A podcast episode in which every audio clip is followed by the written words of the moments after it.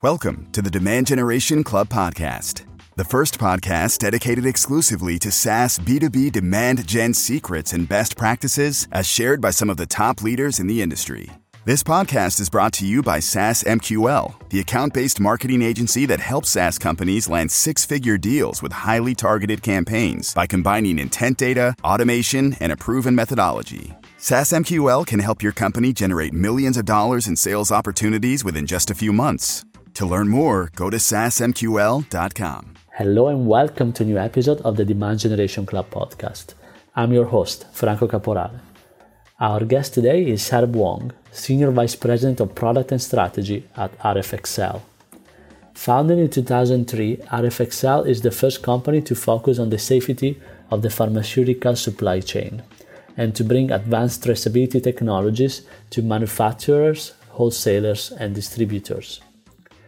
After three heads of marketing departed within four years, Herb, in his current role, rebooted the marketing organization generating an increase in marketing qualified leads of over 500% through improved SEO and public relations efforts. A versatile and highly creative leader with more than 20 years of experience, Herb brings skills in strategic planning, solution architecture, and relationship building to leading organizations. His team deliver elegant products and programs that enable sustainable and predictable growth. So I'm really happy to welcome today Herb Wong, Senior Vice President of Product and Strategy at rfxcel. Herb, I'm really glad to have you on the episode today. Thank you so much for joining us. Hey, Franco, thank you for the opportunity. Awesome. Let's begin right away. Tell us more about your career trajectory, your background, and a little bit about you. Sure. So, um, you know, uh, I, I don't have a you know my background is actually not in marketing. I spent my most of my career doing professional services, implementing projects.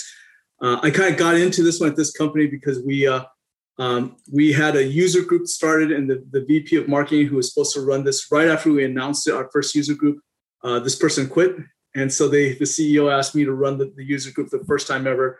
Uh, we did it successfully. Uh, we got very high high marks for our user group, so he asked me if I would take over the marketing group. Uh, so my current title now is I'm VP of uh, Marketing. I think everyone knows what that is. Uh, the other hat I wear is also VP of Strategic Initiatives. Um, what that means officially is, is rfxcel, I'm responsible for taking rfxcel as a company and we partner with industry. My, my job is to contribute back to the industry. Uh, internally, we make a joke, you know, everything that other people don't want to do at rfxcel becomes a strategic initiative. so I kind of that makes sense. And so tell us what RF, rfxcel does? What's what's the company? What's the solution? Sure, no problem. So rfxcel, what we do is we give you detailed visibility into the supply chain. So regardless of what you manufacture, we can actually help you track track the details of from beginning to end. We let you we can track you down to individual units. Uh, we have things to let you know a real-time IoT devices, so you know exactly where it is, what the temperature conditions are. We can track the raw materials that go into that, right, and uh, um, allowing you for immediate recall. Uh, we start off in the pharmaceutical space, helping helping different uh, pharmaceutical companies meet different regulatory requirements. But we've expanded into food and bev, uh, into uh, cosmetics, into other many other industries. Uh, we're one of the few that actually also do government contracts. We're helping some governments actually do track and trace for within their governments. And you've been there for a few years now, and you had a really tremendous success growing the company, which we'll talk in a second how how much different is the company from when you joined to what it is today, especially on the marketing side?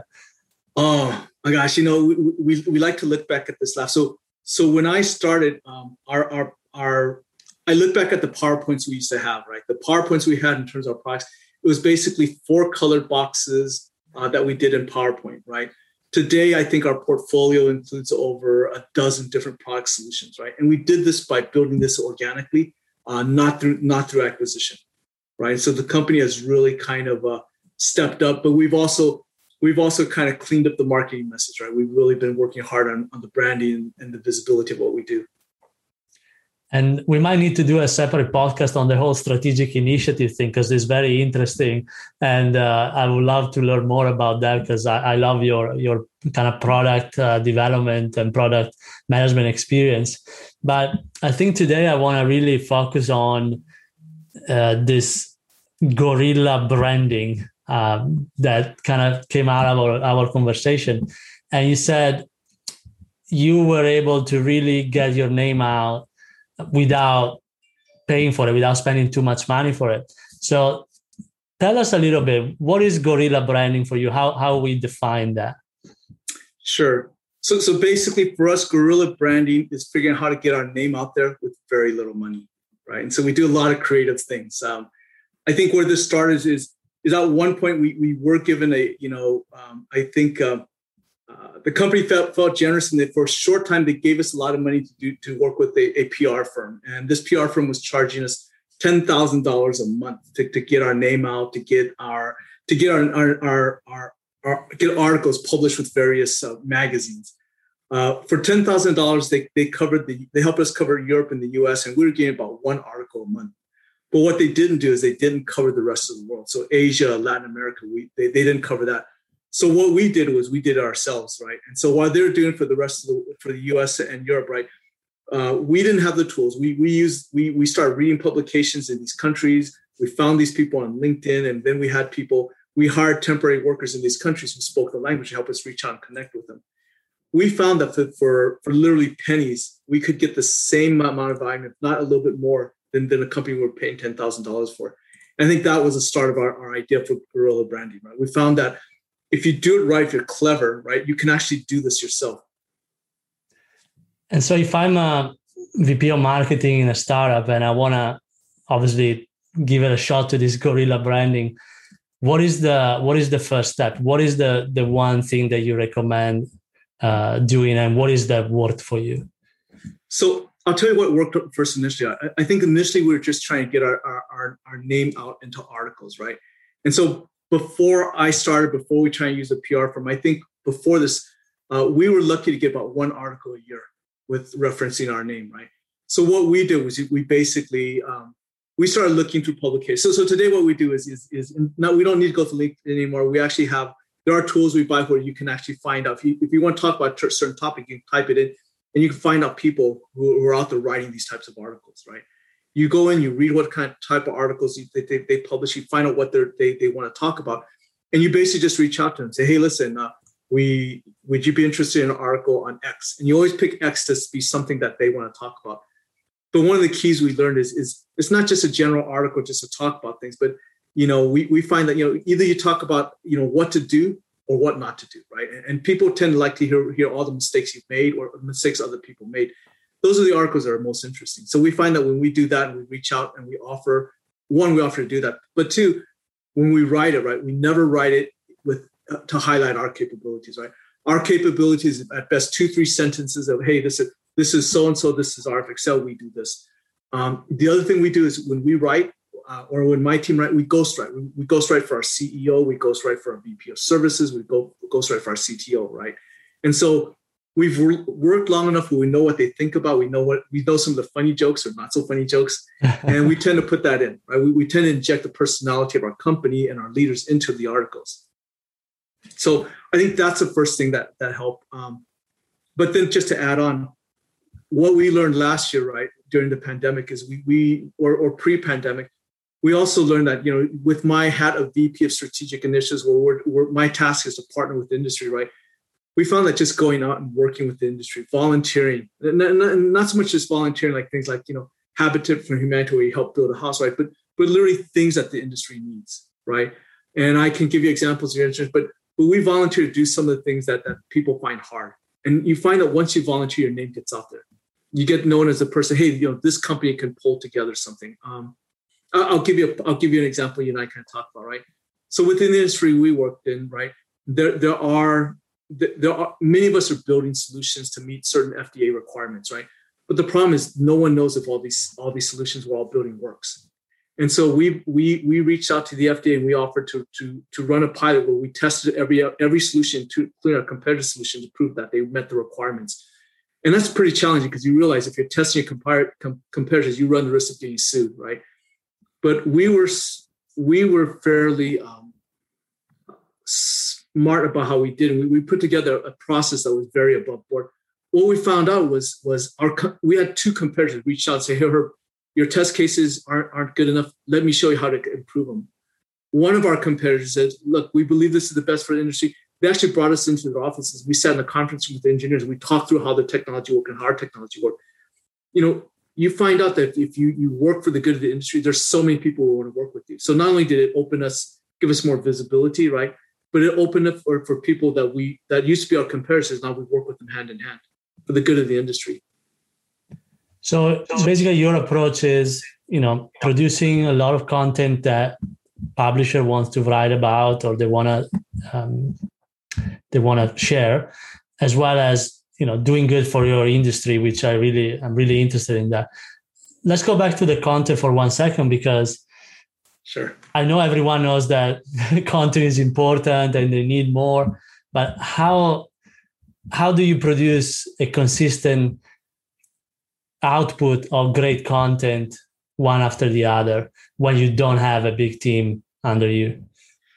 Um, you know what, what you do is you, you find you, you network with your with the people in your company right so so as an example um, when if you talk to people in professional services and they're doing implementation right? And this is it's you, you're not looking for content. You talk to me find out what they're doing right? And so for example at one point we were talking to our professional services team and they were telling us about the difficulties of implementation right? And all of a sudden that's that's a story we had right? It wasn't we weren't looking for it but they tell us the things they've learned and all of a sudden we put them on a webcast with us, right? So we did they did a webinar, and then from the webinar we we we got the bits and pieces of story, and then we had a content writer listen to that webinar, and then we, we developed further content from it. Um, you can talk with maybe our you know another example we, we, talked with CTO and he mentions these these deadlines coming up that we didn't know about, and so we talked and we and so well what, what do you need to do, and all of a sudden you have content, right? Even if you're a small company, right? If you talk to the people who are actively engaged with customers who have to deliver, you will find a wealth of stories out there, right? Because because they know it. And, and truth is, these are the people that your customers want to hear from, right? The people who are in the trenches, you know, get those stories, surface those stories, and everyone will want to read them. And you have you had also an interesting opinion about outsourcing the content because I think uh, you try like probably everyone that is listening to this podcast as well as have has tried at some point to outsource content creation how was your experience here and would you recommend it you know it, it, depends on your on what you're selling your company. So so for us outsourcing didn't work well because um, because the, the, the the solutions we sell are very niche right? And so unless you understand in depth of what we do what the industry requires and what we do it's hard to put the content. So so we found it easier to hire a good writer bring him in full time into our company and then teach him our product so he can he can develop our voice right because if you think of what you pay for a generic content writer, right, versus a full-time employee has to learn, it's, it's actually not more expensive to bring on full-time. Um, if you're working in industries such as, you know, maybe some generic tech, technology, says I, I shouldn't call it generic, but broader technologies such as like data warehousing, right, you can get away with hiring a content writer. But then again, they don't develop your voice, right? They don't develop, they don't know what's special about you. And, and you, you spend more time teaching them and telling them what to write. So, so for us, it's easier to take it inside. Yeah. So you you built basically a, a team, and you are leveraging some of your of other departments to to provide some content, maybe in other format like webinars. I think you mentioned or or interviews, and then you turn that into something publishable. Uh, yeah, that, we, that's that's a good one. No, yeah, we, we are not afraid to beg, borrow, and steal in this marketing. we talk to everyone internally, and then that's where we get a lot of our content. And do you do you drive this content also based on SEO? So how how do you match your SEO requirements or like your SEO plan with the content that you're getting published into these third party channels? Like wow. which how do you balance that? Like SEO keywords that you want versus what they want to publish? You know, that's that's a great question. And and I think it depends for us, right? So for example, um, in markets where we're established and we know what the message is, right? We we we we of drive the message, right? But as we try to enter into new markets, where we try to bring our technologies into different different places where we may not have have, have a strong standing, right? um, it's a little bit of an experiment, right? We, we, we publish, we, we, we track for certain keywords and we see what comes in via SEO, right? Um, at the same time, we're, we're pushing out a message. So, so that kind of gives us guides what we want to speak about. We speak about that, and then we watch how many people kind of go back to those those those uh, topics or publications. Um, one of the other things we find very helpful is uh, videos. I mean, one of the things is uh, people really, really hate to read now. And if you had a choice of reading, you know, a five-page article or just watching a video, people will always go to video. Um, we found that once we push, started pushing out videos, we saw a lot more, lot more people going out for that content. And so, when we're going to new areas, we're, we're always testing. We're testing the message, we're testing the words, we're testing what topics people are interested in. And what makes it challenging is we, we got to, what people are interested in, we have to align what we're good at, right? If I talk about something that is maybe very interesting, but we don't solve the problem with, well, you know, it's my marketing dollars not not returning, uh, doing a return on investment. And so also you talked about, you know, doing good for the community, even if it doesn't come with, uh, you know, with a return attached, or at least not an immediate one. And so that kind of triggers my question on how do you measure the effectiveness of all these initiatives? Because obviously you are allocating resources to it, you're allocating budget, headcounts, etc. How can you measure the results at the end of the year, even if they are long-term plans? And how do you decide if you want to do more of it, if you need to do less? How do you balance that? Yeah, you know, that's a really good question. And, and I, I think most marketing people say, you know, like a, the further away you move from the, the, the the tangible efforts, right? So, so we can measure SEO very effectively. We can measure a webinar. We can measure, but branding is hard because sometimes what you do in branding don't always tie to people coming to you unless they tell you, right? Um, and so, what we the way we measure it is is one way we measure is is, is we measure it by the stories we're able to give our salespeople, right? Um, one of the things I know our salespeople always ask us is, Herb, you know, can you give me a story I can tell, right? When I go, don't don't I don't want to just tell about the company. I want to tell about what our company is doing, right? And so so that's one way. So so the more stories we can equip our salespeople with to help help them uh, paint our company in a positive light, I think that's one way, right? But that doesn't always tie back to a, a deal one, right? Because it's many things that that do. That's only one of it. Um, I think the uh, the other thing we do tie back to is is we do know occasionally people will reach back to us, right? Uh, and so we we do always ask, you know, if it, if they didn't come through a webinar, if they didn't come through an event, right? We do ask, well, how did you hear about us? And we find that those are the ones that that, that are frequent uh, are that we can measure, right? Um, those are few and far between. But I will say that, you know, if you're working in a space where, where the problem is not easy to solve, right? When you get your brand out there and people know who you are and they reach out to you, a lot of those informal meetings tend to be much bigger deals, right? The, the, the deals that we win through those, um, they tend, tend to be, while, while they're, you know, we call them the elephants, right? These are the few elephants that walk in. They're really big, but they're complex problems. And, and you know, the thing is, if they could find the problem easily through advertising, they would. A lot of these problems that come in, they'll come and say, hey, Herb, we have a problem. It doesn't fit what other people are doing. These are the things we're trying to solve. Can you help us, right? And those are the ones that, that kind of come into us, right? uh, through branding. Maybe that's specific to our industry, but you know, I'd be curious what other people are experiencing. And what else have you found that you know you were able to do for the community? Other examples of things that you guys have done that have have helped the the your industry, your community, your you know the, spe- the specific roles that you help. You know, I'll say that you know, and in our industry, right, um, because we're, we're we're many of us, many of our competitors are, are trying to solve uh, government deadlines, right? A government has given you a deadline to do this or do that, right? Um, one of the things that, that we've learned to do, we found it is by reaching out to competitors and helping us all together to work together to help for, for a common good, right? Um, if you've got an industry where you have some mandate, where, where some deadline comes in, or some requirement, I'll, I'll, use it for example, even something simple like you know, just getting COVID, COVID, COVID vaccines distributed, right? Um, just simply reaching out to your competitor and say, hey, listen, this, is this is for the good of the world. This is for the good of the deadline. This is for the good of our, our customers, right? Would you work with me to put together a program to help make this easier? You will find out that, that more often than not, a lot of competitors will work with you, especially if you don't try to hog the spotlight. If, if when when you come together and present, you acknowledge them that they're, they're on the stage with you, right? Um, it it helps because people see that you can work together, right? And I, I think that's one of the, that's one of the areas we've been working towards, right? And I, I gotta be honest, I, I think a lot of the competitors that, that we've reached out to that work with us, uh, to be frank, in certain areas, they, they've actually taken the show. You know, they're stronger in certain areas than we are because I can't commit all my resources. But it's best for the, it's, it's good for the state of, of the industry, right? It's good that we work together. It's good that collectively we work towards, towards a goal instead of kind of, kind of spending all our efforts fighting each other and trying to win against each other. Yeah, and I agree that nothing builds a better brand than your potential customers seeing that you are dedicated to help their their community or their peers. Yeah. Um, but obviously, when I when I think of the name Guerrilla Branding or Guerrilla Marketing, one of the first things that I uh, I visualize is the Salesforce, you know, stunts that they pulled back in the days when they were a young startup at the Siebel conference and they were wear costumes and try to drive press uh, at their at the Siebel conference or Oracle conferences. Have you tried anything like that?